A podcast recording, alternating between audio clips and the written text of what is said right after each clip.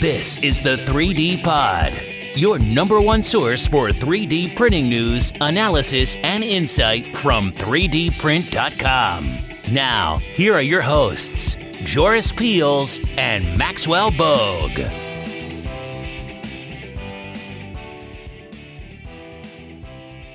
Hello and welcome to three D Pod. I'm your host, Maxwell Bogue, with Joris Peels. And today we'll be talking to Melanie Lang from Form Alloy, and we'll be talking about metal three D printing and all the fun new applications that they've come up with with their metal printers. Um, so Melanie's startup Form, uh, Form Alloy is making a lot of noise lately and a lot of interest. And essentially they're taking a technology that uh, was uh, used a long time uh, in various forms called directed energy deposition.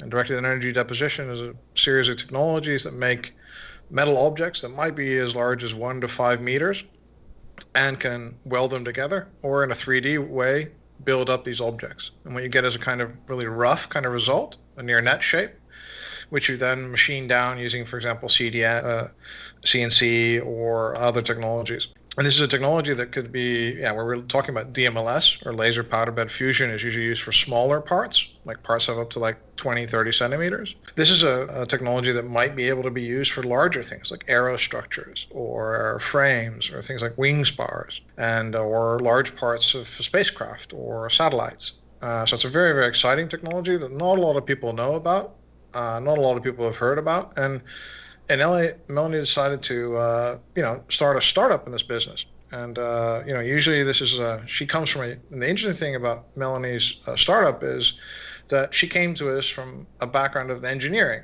So she was a user of three D printing technology. She tried to make it work for companies like Lockheed. And as a user, she's now stepping into the driving seat, seeing a need for this technology, and uh, and they're evolving their startup uh, accordingly. So that's the really exciting uh, bit. Um, so Melanie, what, what's yeah? Well, what is what is? How would you describe Form Alloy?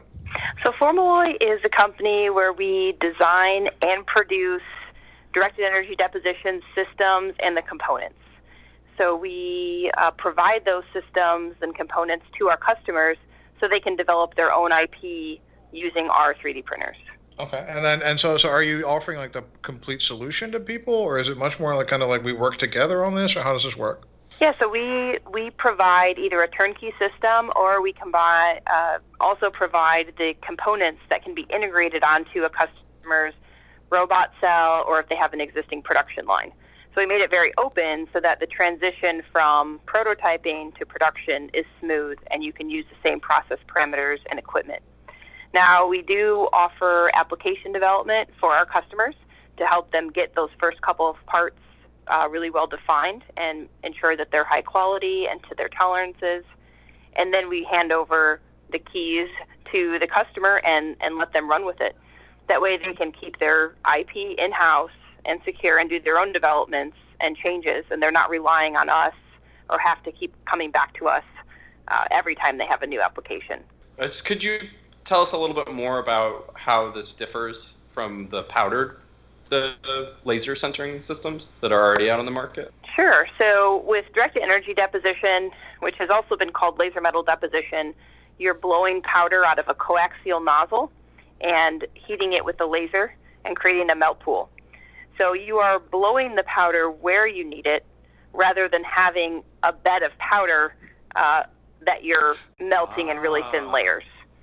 So the technology is different. Uh, and the applications are, are different. And as Joris mentioned, powder bed is uh, great for small parts, you know, very fine featured. It's a relatively slow process when you compare to a blown powder system like a direct energy deposition. And there's limitations with the materials that can be used with powder bed. Uh, for example, we can do blending of materials on the fly. We can do bimetallic uh, gradient strategies. And we can also do repair, where you can put an existing part into the machine and you can repair that part either with the same material or perhaps a superior material for the application. So, for example, I, I'm a manufacturer, which I am. Uh, I have a broken tool or a tool that's been overused. Uh, and so I can use this technology to actually add material back to the tool to fix it? That's right. You can add material back to the component or the tool, so that way you don't have to do a full replacement of that. Uh, with Pretty with cool. uh, direct energy deposition, you are getting a full metallurgical bond. And so it's not going to, you know, chip off or break off like some of the other additive processes. And it's not subject to like air bubbles or something of that nature? Or... No, there's really there's really no air bubbles. You certainly have to conduct process parameter studies and mm-hmm. to in order to get a full quality part uh, that doesn't have porosity, uh, but it's certainly possible to get a fully dense part uh, and uh, use it for repair and additive applications. And what materials can it can you do currently? So we work with a very wide range of materials. Uh, we work with uh, nickel superalloys fairly regularly in the in the space uh, industry, such as Inconel. Really, any nickel-based alloy, iron-based alloy, or cobalt-based alloy are very straightforward. We also do a lot of work with titanium. Uh, we work with uh, custom-developed alloys that our, our customers have developed uh, specifically for their applications. Uh, for example, we've worked with some custom powders from NASA. And then we've also deposited more exotic materials like pure silicon and uh, magnetic materials. Ooh. One of the big applications for this is repairing turbine blisks or turbine blades. Uh, so that's, that's what's done, because there's like millions of turbines worldwide, and a lot of them are like in things like, uh, you know, engines of tanks and all this kind of stuff, and you can repair them with, with D A D systems. Absolutely. But you guys are mainly focused on like uh, aerospace? Aerospace is one of the target markets. Uh, we focus on aerospace, energy, and automotive, although we work with a very wide range of customers, um, both within and outside of those sectors. And if we're looking at aerospace, I mean, a lot of the materials, I mean, if you're looking at Inconel, uh, any of these super alloys, then we're thinking like high temperature applications, such as in an engine or in, in rocketry or something like that. Is is that kind of the, the, the applications you're seeing, or the types of uh, applications are, are, that are really prevalent? Or yeah, we're seeing a lot of that in aerospace uh, for you know high high temperature, high strength applications. We also see a lot of material combinations coming out uh, for aerospace right now. For example, for a combustion chamber, you might have a custom copper alloy that's optimized for its thermal properties, and you might use an Inconel uh, as a a clad on the outside of that to improve the strength properties. Mm-hmm. And you can do that, is that in the same production run, or is that in the same system, or how does that work? Yeah, it's in the same system. So because we're blowing the powder where you need it, when you want to work with that other material or even multi-materials, you control the amount of powder that you're getting from each feeder. So you can slowly vary from one alloy to another with some type of strategy. Let's say you could increase the composition by ten percent of the next alloy, uh, each layer, uh, taking ten layers to transition. You could also transition more quickly. Uh, it just depends on your desired uh, final properties. And if we're looking at functionally graded, kind of, because then we're talking like, you know, or at least the, the, the opening moves of like functionally graded materials or, or functionally graded parts, right? And right. Are you seeing emerging? Because that's something that's that's like everyone's talking about it, but there's not a lot of like concrete applications that are known, let's say, uh, or that are, that are mentioned a lot. But but are you seeing emerging applications in the F G M or functionally graded stuff as well? Or yeah, absolutely, and and that's that's really where we see it coming out right now is in aerospace um, for the things that I mentioned. Like if you have a, a rocket nozzle components that need to have good thermal properties, but also high strength. That might be a great example where you'd want to use a functionally graded material where you, you slowly transition uh, in order to get those desired thermal properties, but the part might finish with, you know, the, the Inconel, for example. And is that is that something that's understood by designers and how to really begin to use that? Because it's very new, I think, to, to really use this in a... Because you're essentially making like a new material. It's quite exotic, let's say. Yeah, and, and you're right. I think that as engineers, we're we're kind of taught, you know, what the limitations are for design, and the abilities that you have with directed energy deposition kind of uh, change a lot of that. Um, so I think it is a learning process on, you know, hey, we can make a component out of multiple materials uh, in a single build uh, for a single component. Uh, so I think it's still a learning process. Now, there there are some softwares available uh, from some universities, uh, I know, and, and perhaps commercially as well, that will develop a very detailed gradient strategy for you. So you can input the materials that you want to use or the desired properties, and it will tell you what each layer should be in order to achieve those properties. So if we're looking at, like, so the interesting thing about these functionally graded materials is that we could do something like, we could make something, not only clad it, but we could actually sandwich, we could do this multiple times, right? We could do a layer of Inconel and then a bimetallic or whatever. We could do like super crazy mixes and layering of, of, of lots of different oh, I gradients could, I, again. Excuse me? I could think of a lot of very cool properties and things that you could do with this. Um, yeah, yeah. I mean, like a heater mass, for example, going into three D printing for an F D M, if you could do, you know, the the heat mass itself in like copper for better conductivity, but then the tube coming out of it being a non-conductive material or a less heat conductive material, all as one single part, that would be, that'd be an interesting way of doing that. Yeah, absolutely. And there's there's more simple applications as well. So let's say you have two components that needed to be welded that need to be welded together um, that are two different materials. You have to have a, a welder that is certified to do a multi-material weld. Uh, versus if you have a if you can give all of your welders uh, a a piece where it's half of material A and half of material B on the other side, now you have Uh, out in the field somewhere or in some austere location, you just have your welder that's only certified for a single material that can, you know, weld uh, the, the single material onto each side instead of having to have that specialized welder or wait for the specialized welder to get there to weld the, the bimetallic together. How much does this okay. cost? So our, our basic systems for turnkey systems uh, start at around two hundred fifty thousand dollars. Uh, they're highly customized. So uh, we always look at what the application is for the customer and then recommend a configuration for the machine. But for a very basic uh, machine for a research application, for example, you could you can get in at a, a fairly low price point when you look at other large metal additive right. systems. Well, for two hundred fifty thousand dollars, do I have the deposition head or do I have a, an actual machine? That would be two hundred fifty thousand dollars will get you a turnkey machine uh, with the oh. with our most basic configuration. That's actually that's a that's a really low entry point compared to where the you know the, these larger uh, larger uh, systems uh, you know are found at. Is it is is it your intention to disrupt that market, or you want to augment it, or is it big enough for everyone, or, or what's your kind of thinking here? So I think the market is big enough for everyone, and if you look at what I like to call the metal additive ecosystem chart, which maps out all these different technologies across a spectrum, I really think depending on your application, it's best to look across that entire spectrum and see what, what is going to be the best fit for you. Now, what I like about D E D is it's versatile. So you can use it for repair, you can use it for additive applications, you can use it for cladding. And within those spaces, you can do things like the, the bimetallic and gradient. So I think it's a very, um, has very diverse capabilities. However, I think that there are a lot of applications where a different technology is a better fit. And uh, there are certainly people that have brought parts to us.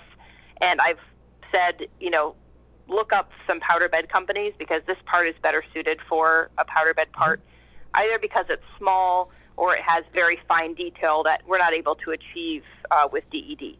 D E D really shines for uh, large components and then, of course, the repair applications and the, the functionally graded materials. What do you classify as a larger component? Yeah, anything that exceeds about, you know, a two hundred millimeter cube build volume, I think you're you're starting to get into the the D E D space more.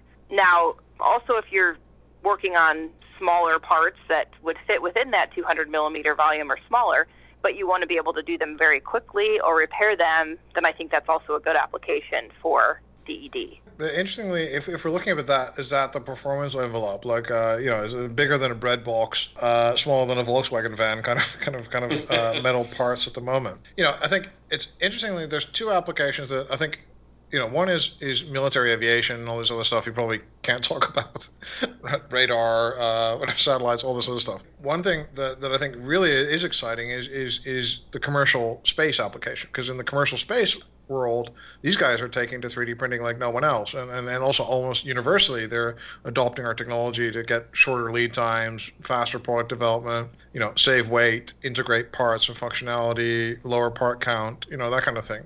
Is that an area you're particularly excited about, like commercial space, or?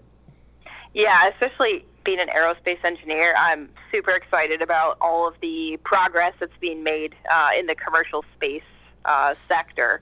And you're absolutely right. And that's one of the reasons why it's one of our target markets, is because by necessity, they're having to adopt these additive technologies uh, in order to get to space and produce these large components that have internal cooling features that you can't achieve or can't achieve very easily with traditional manufacturing. Uh, and like you mentioned, you know, anytime you have a, a design change, you know, the turnaround time with additive is, is very quick because you don't have the tooling associated with those design changes. So you can iterate a design very quickly and uh, produce your final part, you know, much more efficiently and quickly than you, you can with traditional manufacturing. Yeah, lightweighting is, I think, something that a lot of people understand. What I think, one of the things that I don't really see happening a lot is to op- the like, internal topology optimization. Like when we now talk about topology optimization, we're gonna like make stuff look like Geiger made it or something, made stuff look like look a bit weird fractally, right? And we're doing it for a weight-saving purpose, and they all kind of look the same, all these parts. And but what I really am interested in is this idea of if, uh, optimizing internal topology. So if we have a gas or a liquid or something flowing, you know, the idea, let's say we put a golf ball pattern on the inside of this combustion chamber and everything goes faster or slower or something like that, you know? Right. So that is, are you, you know, is that interesting to you as well, that kind of application, or? Yeah, absolutely. You can, you can optimize your design um, much more than you could with, with traditional methods, and you can achieve geometries with additive that, that you can't even achieve with traditional manufacturing. So I, I think all those things together Uh, have have really driven the commercial space industry to adopt these technologies and embrace it and show the world that you can create high quality parts uh, with additive manufacturing. And uh, you know, I think it's great for the industry as a whole, because if it's good enough to uh, get us to space, then it's certainly good enough to go onto a, a vehicle or be part of a, you know, an energy system. Because that, that's another interesting thing I'm thinking, I'm thinking of. Okay, so we were talking also large chambers of any kind of chemicals would be really interesting, chemical mixing stations or that kind of thing. Also in, in a in a in a pumping plant or any kind of like petrochemical installation, you know, especially due to like time, uh, replacement parts, that kind of thing. It could be really interesting to use this as well. You know, are are you seeing a lot of like oil and gas and things like that, or, or more more or less costly, let's say, applications in the aerospace, or? Yeah, I, oil and gas is certainly very interested in this technology as well, um, and I think it, it's, again, out of necessity. Um, they have large components that they need to be able to repair or replace, and uh, they they want to be able to use multi-materials, uh, perhaps adding things like corrosion resistance uh, to their existing infrastructure, and this technology is is is there and available uh, to basically improve the properties of their existing components. How did yeah. how did this technology come about? Like, how did you guys invent this from scratch, or you're using pre-existing systems and then combining them, or? So the the process of laser metal deposition or directed energy deposition has been around uh, for quite some time. Uh, what we did is we Uh, created our, our own components, such as the deposition head and powder feeders, uh, which are optimized for this process. Uh, we also have our controller, which gives very precise control, and we have full under-the-hood access to that control, so we can implement things like closed-loop control. So basically, we took a, an existing technology, which is the generic, you know, blown powder, you know, blowing powder and creating a melt pool with a laser and blowing the powder into that melt pool. And we put some science and creativity behind it, and that's what we've used, and that's what the Form Alloy technology is based on. Was there a moment, what was the moment where you decided you needed to build this company or, or, or invent this technology? Was there like, a, is it, was it frustration or opportunity, or? Yeah, I think it was opportunity. You know, we started looking at additive technologies as a, as a hobbyist, really, as a three D printing hobbyist. You know, in the twenty ten timeframe, when the maker fairs started to become more popular and the, the maker places started to pop up, and you kind of had this whole community primarily of hobbyists that were doing this. Uh, you know, that's when I started getting interested, just as an engineer. Wow, this is fascinating technology. You can, you know, for a few hundred dollars, if you know what you're doing, build your own little printer at, at your house and, you know, print these silly little, you know, plastic things. And, you know, the end the end goal wasn't to print these little silly plastic things, but rather to really understand the technology and start thinking about how this can be used uh, to improve, you know, products that we use every day, or advance, you know, engineering and manufacturing. And, and that's really, for me, what Formula is all about. It's about taking a technology that's been around for some time, uh, innovating around that basis uh, three D printing technology, and using it for new applications that's going to help us commercialize space and improve, you know, the energy industry. And also, I think, you know, helping with reshoring efforts, so allowing companies to keep their own I P and, and keep it more uh, in-house, so that way, you know, everything doesn't have to be outsourced from a manufacturing perspective. And that's, that's of course, a very topical element in, like, for example, like aircraft and commercial aircraft and stuff like that, right? Yeah, absolutely. Yeah, commercial aircraft is another great example where they need large components. Uh, they have, you know, an iterative design process and test process, and the additive capabilities support that very well, because they can turn around a component and, and do testing on it very quickly. Because like, like these technologies, like the laser cladding technology, have been around for decades, and like companies like Honeywell, I think Ford also has I P in this. Uh, I think G E from way back as well. I mean, the, the base, like electron beam welding and laser cladding technologies were used in like the shuttle programs and, and, and stuff like that. And so, you know, it's kind of a, it's a very backwatery thing, because a lot of this work, like by Shockey, Optimec, and those guys, was defense related. And a lot of people didn't know this even existed, even though it was like kind of, so it's a kind of, it feels like a backwatery thing where you're in, compared to, let's put a metal three D printer in every office, you know? But I think right, it is yeah. where, I think it is where the rubber meets the road, you know? It's, I think it is where a lot of really exciting things are going to happen. And then, is that your aerospace background that you, that you focused on this area, rather than, you know, go for something more consumer, or more looking at something where you could put thousands of these things somewhere? Yeah, absolutely. I mean, it was my aerospace background, and also just the the understanding that, you know, the the aerospace and other large industries that, that utilize metal components um, could really use this technology to advance what they were doing. Um, and although it might be, you know, interesting to have, you know, a three D printer at your house, I think that we're, you know, very far away from the idea where you, you three D print everything at your house. You know, I just didn't see that as, you know, something that is a lot of value add, uh, you know, at the moment. And so I really focused on where I saw the industries that would be, had a need immediately, and also would be willing to adopt a new technology. And like we're seeing in the D M L S space, is people are realizing, okay, the part, well, we actually make the geometry maybe uh, on the machine, but the part is really made in post-processing. So they're with the, you know, E D M or de-stressing the part, and C N C or tumbling or something, we're really influencing a lot of the part. Um, and is that something that is a priority for you guys as well, to kind of move into that whole post-processing chain, or is it less of an issue? Or yeah, I mean, post-processing is, is certainly important to D E D as well. Um, you know, you do get a full metallurgical bond upon deposition, so there's no post-processing required to have a uh, a functioning component. Um, but typically, it does require, you know, finished finished machining. Um, it typically requires removal from the build plate, unless you're doing a repair application, um, or you have a custom fixturing.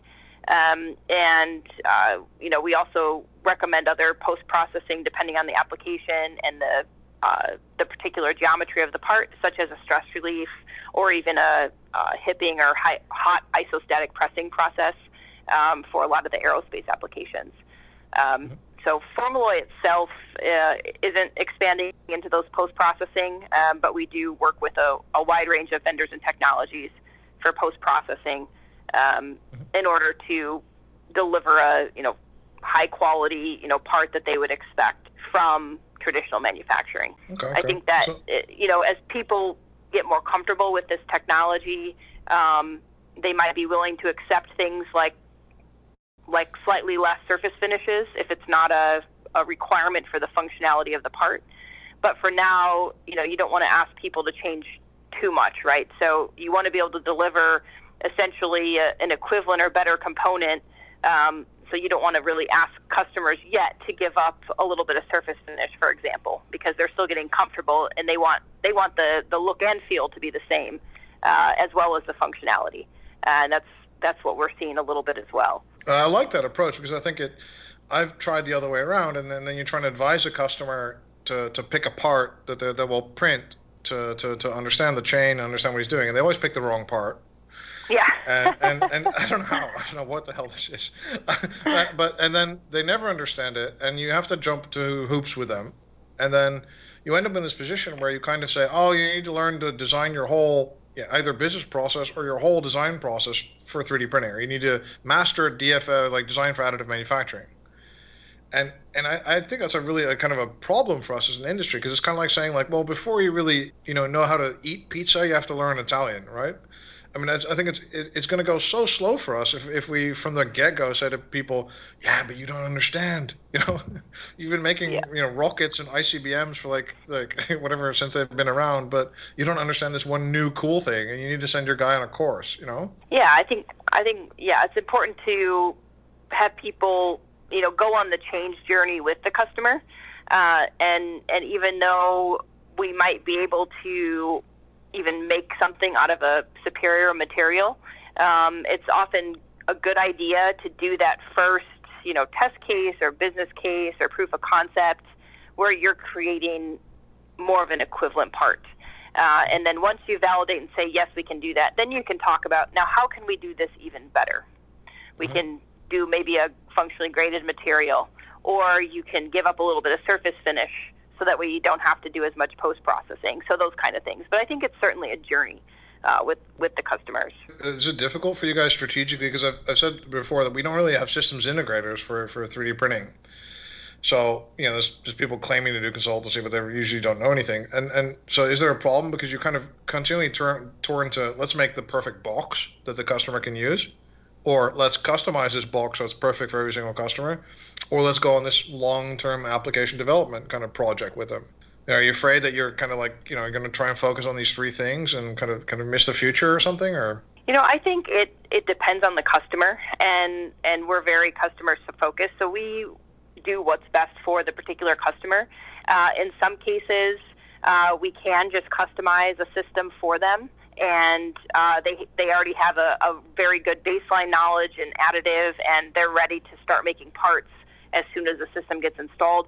And there's other customers that we know we're gonna we're gonna spend you know a year or maybe even longer with them developing their application, helping them with that business case, so that way they really understand you know what they're getting into when they get our system. It's certainly not to the point where you you know press a button and your part comes out and it's immaculate and perfect uh, the first time. Um, I think that's, you know, people who don't have as much experience in the three D printing industry, they might think that. Um, and there's certainly some really good marketing, uh, you know, videos and that kind of thing on YouTube that, that sometimes make it look a little bit more, you know, like you press a button and the part comes out and it's amazing. Um, And it's it's it's not really like that. Um, you know, like you're mentioning, there's design for additive considerations that have to be made. There's process parameters that have to be developed, and then there's the, the post-processing side if you want it, you know, to have a, a machine-looking finish to it. Um, so I think it's important for our customers to understand that full process. Um, and you know, we we bring customers in or potential customers in on a regular basis and show them demos so they can see the full process and fully understand, you know, it's it's certainly not uh, a, a button press and their part's going to come out and it's going to be perfect. Are you, so at the moment, you guys have a business, it seems to be doing well. Do you, do you have an idea where you want to be in like a few years or? Yeah, we want to be the leader for directed energy deposition systems and solutions. And I think we're certainly on our way in doing that. Uh, our focus Uh, has been and will continue to be on innovation, so taking an existing technology that's becoming more mature and innovating around that core technology to get better quality parts, better in process monitoring, and the ability to, in the future, you know, certify and qualify our, our process and components. Um, and that's what we're going to do. We're, we're a company, and uh, we're all engineers uh, that work here, and uh, our primary goal and what motivates us is developing exciting new technology, and so we're going to continue to do that. How many people are you now? So right now we have a staff of about eight to twelve, and we're continuing to grow uh, every month. Uh, so we are really excited for what the future holds for us. Can you disclose how many machines you've built? Um, I prefer not to discuss uh, exactly how many machines we've built, but we do have uh, a very good uh, install base. Uh, they're being used in industry. They're being used at universities and research institutes. And, of course, then we have even a wider range of customers that uh, we do joint R and D projects with in-house. And is this investor money? Are you have investors on board, or are you looking for them, or how does that work? So we're not looking for any investors at the moment. Um, we are uh, moving forward with our path to developing and continuing to mature our technology, and um, we're doing so with our existing structure. And that's uh, what we're going to be doing uh, for the foreseeable future. I have a really geeky question. Go ahead. I like those kind. um, with titanium, because I know titanium, if you're welding titanium, you have to use an over-oxygenated environment or a higher percentage of oxygen uh, to do a good welding. Do you have to do something similar with the powdered material, or do you have to like flood the chamber with more oxygen as you then spark it with a laser, or do you not need to do that? So with our systems, they can operate in an ambient environment or in an inert environment. And so for reactive metals like titanium, we would be using an inert environment. So our systems use argon gas. Mm-hmm. Uh, they can operate in uh, in two different modes. They can operate in ambient mode, where you can temporarily flood the chamber with argon to process uh, with things like titanium and other reactive metals. We also have an option for closed-loop environmental control. So once you get your oxygen levels low enough uh, and have done the initial flooding of argon, it's a closed-loop environmental control that will continue to scrub the oxygen uh, out of the air and, and keep it that inert environment. And that's what we would recommend for applications where, you know, reactive metals and titaniums are being used more so than, you know, your your steels and uh, things like that. So, so you seem to be like you seem to be very, very. Uh, sh- You know, sure and happy that you're in this place at the moment. Was it was it difficult to, to, to get this company off the ground? What were the what were kind of the things you you you know you, the the problems you hit along the way?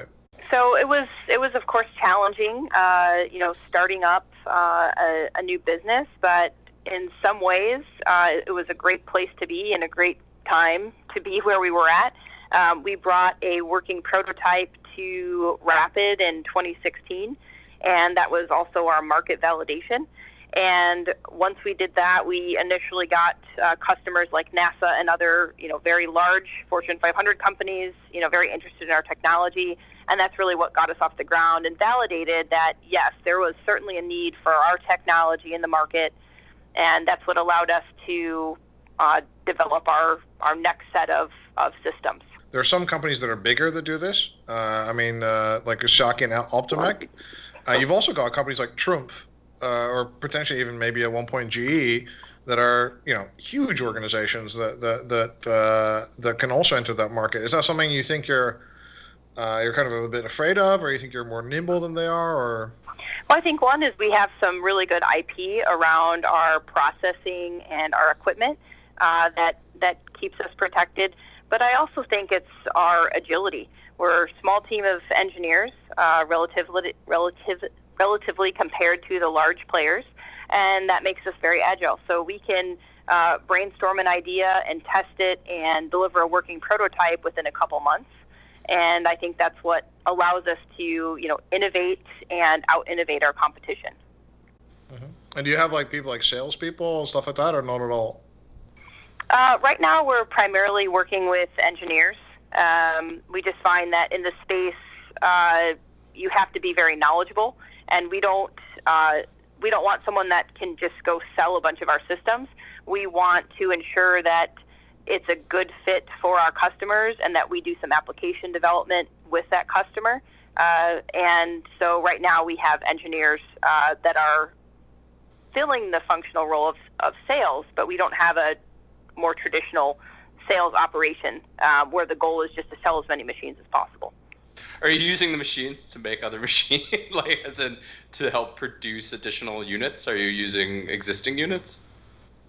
Uh, we we it's we don't have a a self-printing feature. I know some of the uh, some of the hobbyist printers do it, and that that's amazing. But um, no, we our our design is uh, fairly complex. Um, there are some parts that are three D printed um, across our system, uh, from you know the head to the powder feeder. Um, But we certainly don't uh, have a, well, yeah, an overall self, self-printing uh, function. That would be pretty amazing, though. Maybe we'll get there in the future. Uh, is this going to, like, because in, in principle, one of the advantages we haven't really talked about is blown powder. The cost of this stuff is actually quite low, right, compared to, the compared to like, some of the D M L S powders, right? Right. The, the cut of the D E D powder is larger, uh, and then... You know, sometimes you can also use the waste product from the atomization process for powder bed, and typically those powders are, you know, very cost effective. Um, so it's, uh, yeah, it's a it's a great space to be in, and uh, certainly more cost effective powders, safer powders, because you don't have as fine a powders that you have to worry about, you know, getting into the air and that kind of thing. Uh, but also, do you see then, because that also looks at, like, then we're looking at like weight saving on like something like a, a chassis for a car. And then, you know, technically it's feasible, right? And and your deposition rates are quite high, right? It's, uh, we're talking like a couple of, uh, was it pounds or kilos per hour, right? Right, yep. So is automotive, is that something you could see in the future, or something like a chassis or something like that? Or? Yeah, absolutely. And we've done some work in the automotive industry, uh, primarily more with tooling, um, but we've uh-huh. done some uh, functionally graded materials for the automotive industry as well. And we're hoping to do more work in that sector.